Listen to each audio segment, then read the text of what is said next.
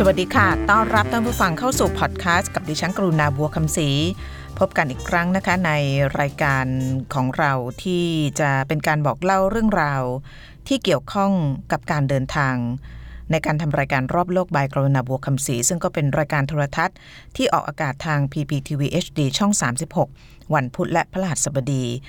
เราก็เสริมวิธีการสื่อสารกับแฟนๆรายการอีก แบบหนึ่งด้วยการทำพอดแคสต์มาคุยกันนะคะ วันนี้พอดแคสต์ของเราจะเป็นเรื่องราวของอาวุธสมัยใหม่นะคะ เป็นสิ่งที่เราก็เกรงกันนะคะว่าในอนาคตอาจจะมีการใช้กันมากขึ้น เป็นสิ่งที่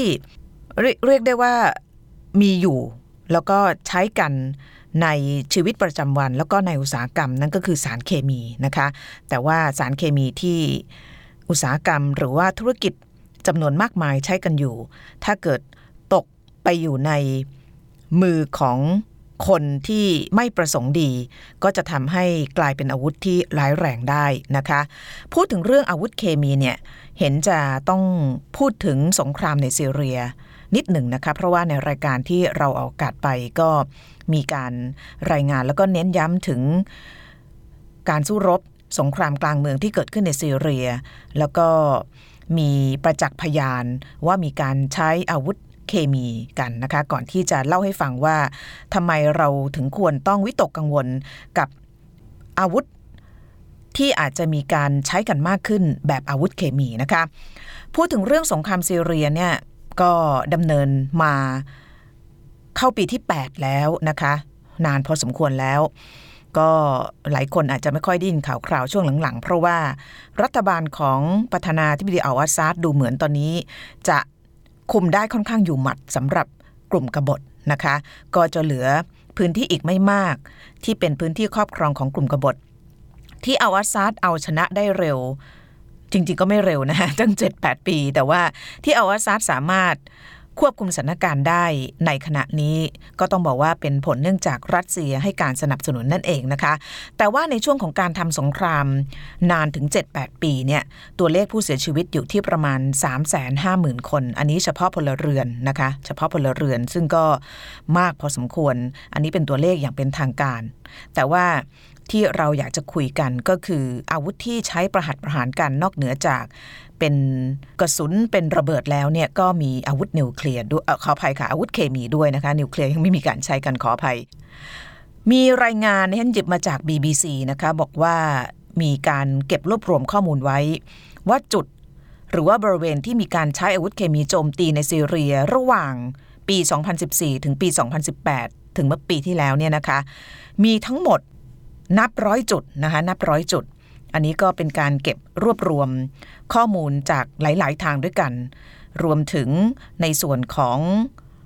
องค์กรห้ามอาวุธเคมีหรือว่า OPCW ด้วยนะคะ ซึ่งก็เป็นองค์การเอ่อองค์กรภายใต้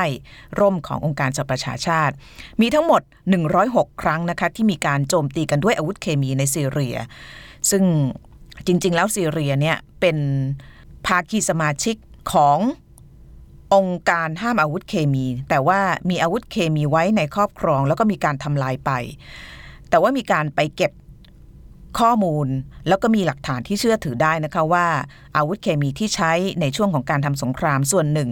เป็นอาวุธที่เชื่อกันว่าถูกทำลายไปนะคะ ก็อนุมานได้ว่าอาจจะทำลายไม่หมด หรือว่าทำลายไม่จริงนะคะ จริงๆแล้วในช่วงของการทำสงครามในซีเรียเนี่ยตอนที่มีภาพ นะคะดิฉันจำได้สักสองปีที่แล้วเนี่ยมีภาพภาพหนึ่งออกมา มีเด็ก แล้วก็มีคนจำนวนมากนะคะที่มีอาการทุรนทุราย แล้วก็หายใจไม่ออก จากการสัมผัสก๊าซบางชนิด หลังจากการโจมตีของกองกำลังรัฐบาลซีเรียนะคะ แล้วก็มีการตรวจสอบตอนหลังเนี่ยก็ปรากฏว่าเป็น ก๊าซเรียกว่าคลอรีนนะคะคลอรีนนี่ก็เป็นหนึ่งในอาวุธเคมีที่เชื่อกันว่ามีการใช้กันในช่วงทำสงครามกลางเมืองในซีเรียนะคะคลอรีนเนี่ยจริง ๆ แล้วเราก็คงได้ยินกันเป็นปกตินะคะเมื่อตอนต้นรายการนั้นก็เกริ่นไปนะก็บอกว่าอาวุธเคมีเนี่ยคืออาวุธที่ทำมาจากสิ่งของที่เราใช้อยู่ในชีวิตประจำวัน คอรีนก็คือ ใครเคยกินน้ำประปา ใครเคยใช้น้ำประปานั่นแหละคือตัวหรือว่าสารที่ใส่น้ำประปานั่นเองนะคะ คอรีนเนี่ยพบได้ทั่วไปในวงการอุตสาหกรรมนะคะ คุณสมบัติของมันก็คือฆ่าเชื้อแบคทีเรีย เพราะฉะนั้นเขาก็เลยเอามันมาใช้ในการบำบัดน้ำเสีย ใช้ในการผลิตยาฆ่าเชื้อ ฟอกผ้า ฟอกกระดาษนะคะใช้ในอุตสาหกรรมธรรมดา แล้วก็การซื้อขายบางประเทศก็อาจจะมีกฎกติกาอะไรบางอย่าง แต่ก็ไม่ใช่ว่าซื้อไม่ได้เลยนะคะ เพราะอย่างที่บอกเนี่ยในอุตสาหกรรมก็มีการใช้อย่างกว้างขวางนะคะ เพราะฉะนั้นพอสารที่มันสามารถเข้าถึงได้โดยไม่ยากเย็นนัก เอามาเป็นอาวุธเคมีเนี่ยมันก็น่ากลัวนะน่ากลัวเพราะว่า ถ้าเกิดเป็นนิวเคลียร์เนี่ยเรายังรู้สึกว่าเออมันเข้าถึงยากกว่าจะพัฒนาได้จนกลายเป็นอาวุธเนี่ยมันคงใช้เวลาแล้วก็ใช้นักวิทยาศาสตร์ใช้ความรู้เยอะพอสมควร แต่ว่าพอเป็นคอรีน เป็นสารปกติที่เราใช้ แล้วก็ได้เห็นกันในชีวิตประจำวันเนี่ยมันก็มันก็แหมน่ากลัวพอสมควรนะคะอันนี้ก็คือหนึ่งในสารเคมีที่เชื่อกันว่ามีการใช้ในช่วงของการที่รัฐบาลของอัลอาซาดทำการโจมตี บริเวณที่เชื่อว่าเป็นที่มั่นของกลุ่มกบฏนะคะคอรีนเนี่ยถ้าเกิดเอาไปใช้เป็นอาวุธเนี่ยถึงขั้นฆ่าชีวิตคนได้เช่นเดียวกันนะคะ อาการก็จะเรียกว่าปวดแสบปวดร้อนนะคะ แล้วก็สามารถทำลายระบบหายใจได้นะคะ ในรายการของเราที่ทำไปเนี่ยพูดถึงเหยื่อคนหนึ่งนะคะ ที่รอดชีวิตจากการ ถูกโจมตีด้วยก๊าซคอรีนนะคะ นั่นก็คือการวิ่งขึ้นที่สูงทำไมการขึ้นที่สูงจึงทำให้เหยื่อคนนี้เนี่ยสามารถรอดชีวิตได้ คุณสมบัติของก๊าซคอรีนเนี่ย มันก็คือหนักกว่าอากาศธรรมดานะคะ ถ้าเกิดปล่อยออกมาจะเป็นในรูปแบบของอุบัติเหตุที่ปล่อยออกมา หรือว่าเป็นอาวุธเนี่ยมันจะกองสะสมอยู่ที่พื้นดินนะคะเพราะฉะนั้นมันจะมีข้อมูลหรือว่ามีความรู้ที่เกี่ยวข้องกับเรื่องสารเคมี ถ้าเกิดสารนี้มันถูกปล่อยออกมาเนี่ยทางรอดของเราก็คือต้องวิ่งขึ้นสูงนะคะเพราะว่าอากาศที่มันจะพาคอรีนขึ้นไปเนี่ยมันจะพาขึ้นไปไม่ได้นะคะ การอยู่ที่สูงจะปลอดภัยจากพิษของมัน อันนี้ก็ทาง ส่วนขององค์กรของ UN นะคะก็คือองค์การห้ามอาวุธเคมี หรือว่า OPCW เนี่ยเขาก็เก็บตัวอย่างเก็บหลักฐาน แล้วก็เชื่อว่ามีการใช้ก๊าซคอรีน ในสงครามกลางเมืองซีเรีย แต่ว่าไม่ใช่ครั้งแรกนะคะที่ก๊าซคอรีนเนี่ยถูกใช้ ในการทำสงครามนะคะ ในช่วงของสงครามโลกนะคะ คนที่เอามาใช้เป็นชาติแรกก็คือกองทัพเยอรมัน ตั้งแต่ช่วงสงครามโลกครั้งที่ 1 ก็คือช่วงปี 1915 มีคอรีนจำนวน 168 ตันนะคะ ปรากฏว่าถูกกระแสลมพัดพาไปยังสนามเพลาะของทหารฝรั่งเศสนะคะ แล้วก็รายงาน ทางประวัติศาสตร์ ก็ระบุว่าหมอกสีเขียวเนี่ยมันพัดเข้ามาปะทะกับใบหน้าของทหารฝรั่งเศส แล้วก็ทหารก็ดิ้นทุรนทุรายกัน เพราะว่าอย่างที่บอกไปเนี่ยคุณสมบัติของมันก็คือไปทำลายระบบทางเดินหายใจนั่นเองนะคะ จะทำให้ปอด นะคะ เมื่อเข้าไปในปอดแล้วเนี่ยถุงลมจะปลดปล่อยของเหลวออกมา เหยื่อที่สูดเข้าไปจะหายใจไม่ออก แล้วก็จะอยู่ในสภาพเหมือนคนจมน้ำเสียชีวิตจากการขาดอากาศหายใจนะคะ ผลของพิษคอรีนในวันนั้นเนี่ยในช่วงสงครามโลกครั้งที่หนึ่งเนี่ยทำให้แนวหน้าของกองทัพฝรั่งเศส แตกกระจายในวันนั้นนะคะ จากนั้นในช่วงสงครามโลกครั้งหนึ่งตลอดมาเนี่ยหลายชาติในยุโรปที่เป็นคู่สงครามกัน โดยเฉพาะคู่สงครามกับเยอรมนีเนี่ยก็หยิบอาวุธเคคมีมาใช้ในการโจมตีบ้างนะคะ สงครามโลกครั้งหนึ่งยุติลงเนี่ยเขาประมาณการกันว่ามีทหารเสียชีวิต เยอะนะคะเป็นล้านคนแต่ว่าจากการใช้อาวุธเคมีเนี่ยประมาณ 1 0 0 0 0แสนคน บาดเจ็บถึง1ล้าน3แสนคนนะคะ แต่ว่าหลังจากสงครามโลกครั้งที่ 1 ยุติไปแล้วเนี่ยนะคะในช่วงหลังๆเนี่ยก็มีการเรียกว่าลงสัตยาบันของนานาประเทศในการที่จะกำจัด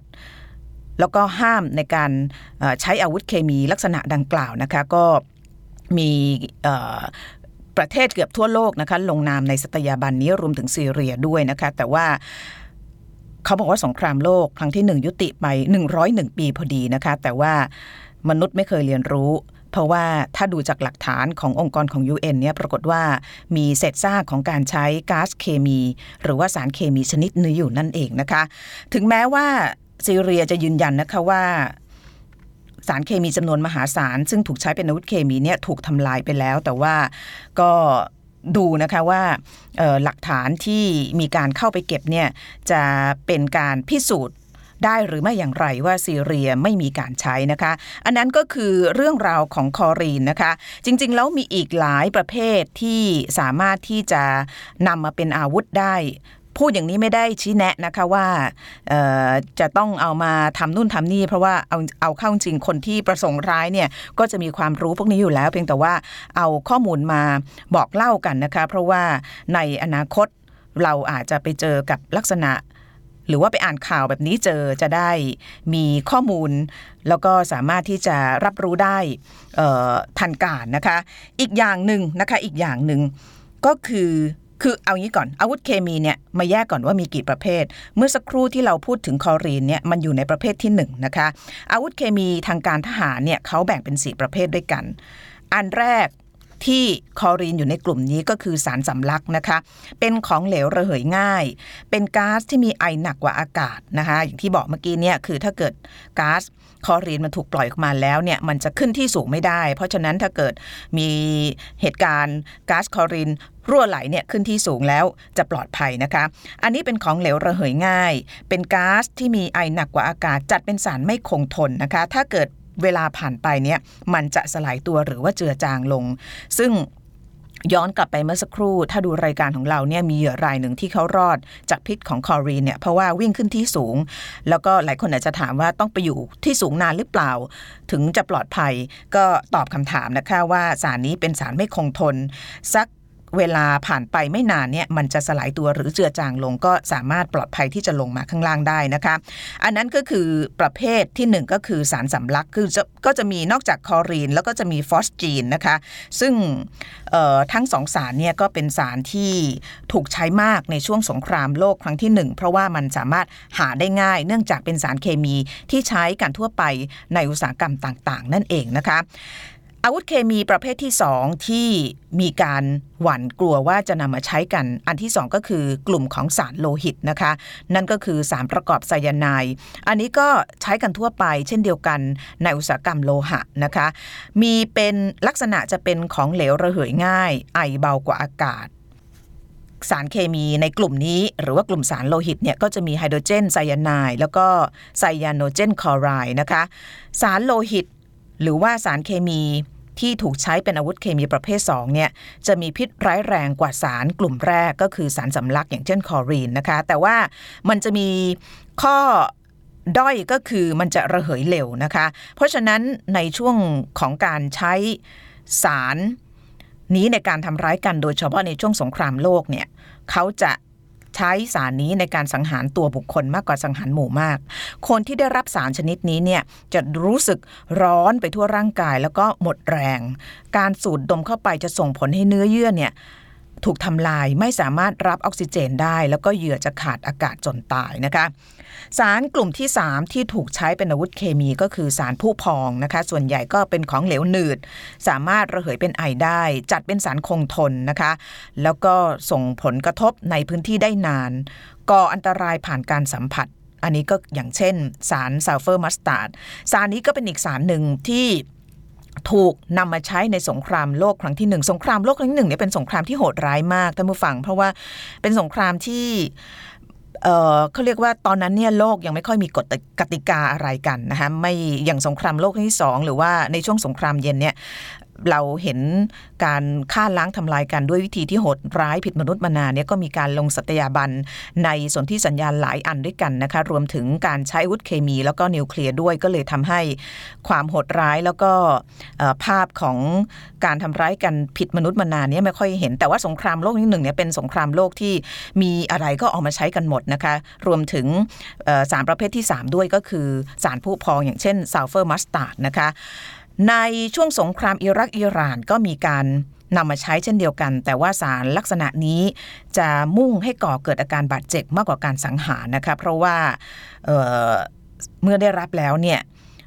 คนที่ได้รับจะเกิดแผลผุพองเจ็บปวดทรมาน แล้วก็จะมีอาการป่วยไข้จากบาดแผลนะคะ ถ้าเกิดเสียชีวิตก็จะเสียชีวิตจากภาวะแผลติดเชื้อนะคะ ประเภทสุดท้ายก็คือประเภทสารประสาท อันนี้เป็นสารประเภทเดียวกับยาฆ่ามาแมลง แต่ว่ามีความร้ายแรงมากกว่าถึงพันเท่านะคะ ก็เป็นของเหลว แล้วก็ตอนนี้เนี่ยสารที่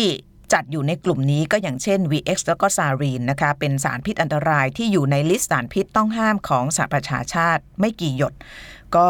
สามารถฆ่าคนได้เพียงไม่กี่นาทีพี่ชายต่างมารดาของผู้นำเกาหลีเหนือคิมจองนัมที่เสียชีวิตจาก VX ในสนามบินกัวลาลัมเปอร์นะคะ ก็ได้รับสารชนิดนี้แล้วเนี่ย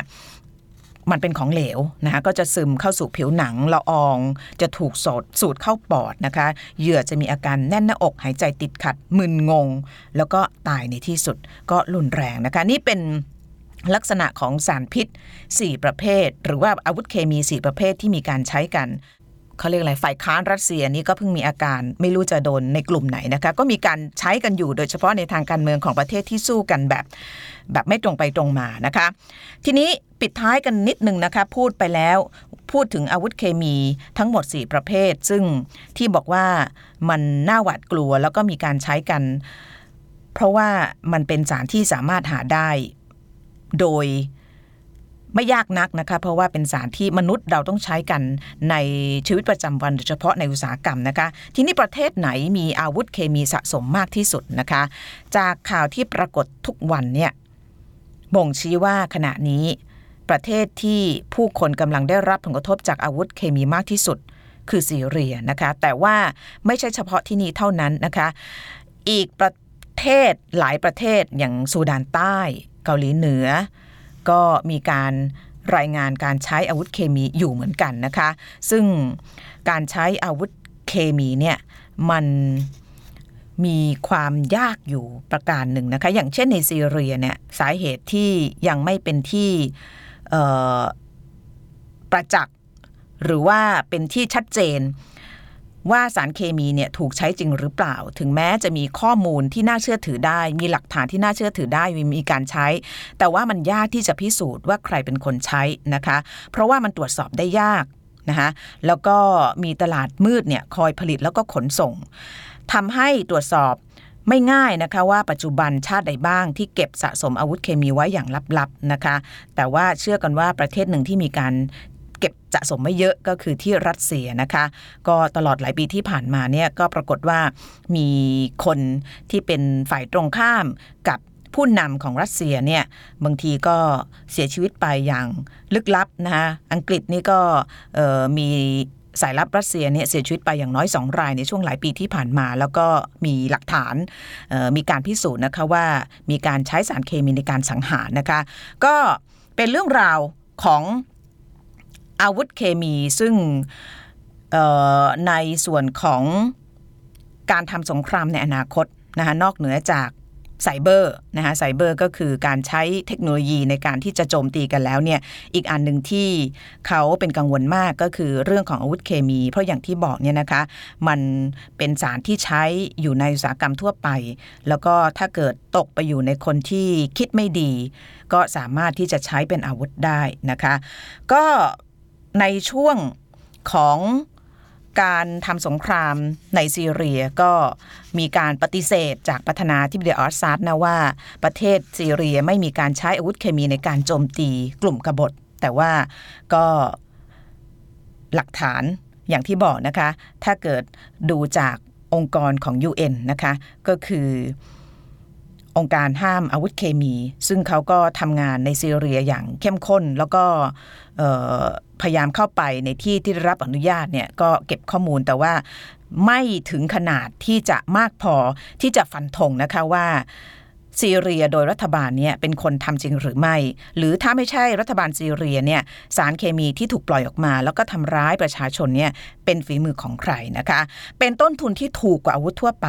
ตรวจสอบได้ยากแล้วต้องอาศัยผู้เชี่ยวชาญ ในขณะเดียวกันผลทำลายล้างก็สูงนะคะ เพราะฉะนั้น คุณสมบัติดังกล่าวของสารเคมีเนี่ยถ้าเกิดวันหนึ่งตกไปอยู่ในมือของกลุ่มก่อการร้ายเนี่ยก็น่าจะน่ากลัวมากกว่านี้นะคะเอาละค่ะทั้งหมดก็คือเรื่องราวของพอดแคสต์ในวันนี้ว่าด้วยเรื่องของอาวุธเคมี ซึ่งก็จะเป็นอาวุธในอนาคตที่อาจจะเอามาทำลายล้างกัน เหมือนกับ ยุคสงครามโลกครั้งที่หนึ่งทั้งๆทที่เราเลยสงครามโลกครั้งหนึ่งมากว่า 101 ปีไปแล้วนะคะ ลาไปก่อนค่ะสำหรับพอดแคสต์วันนี้เจอกันใหม่ในคราวหน้า สวัสดีค่ะ